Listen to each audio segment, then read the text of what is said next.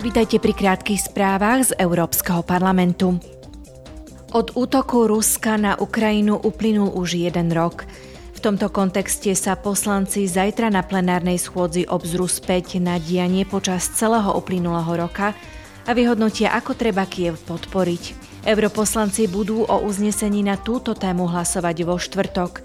Ten istý deň bude tlačové oddelenie Európskeho parlamentu organizovať seminár, ktorého cieľom je posúdiť kroky únie v reakcii na vojnu, ako aj podporné opatrenia na minimalizáciu jej vplyvu na hospodárstvo.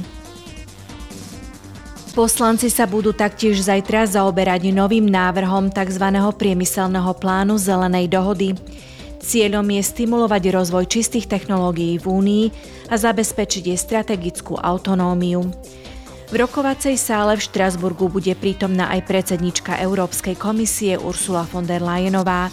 Poslanci budú o uznesení o stratégii EÚ na podporu priemyselnej konkurencie schopnosti, obchodu a kvalitných pracovných miest hlasovať vo štvrtok.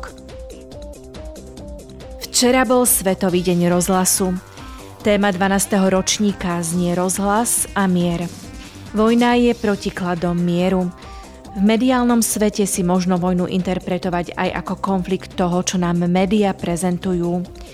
Aj rozhlas môže prispieť k rozduchávaniu konfliktu.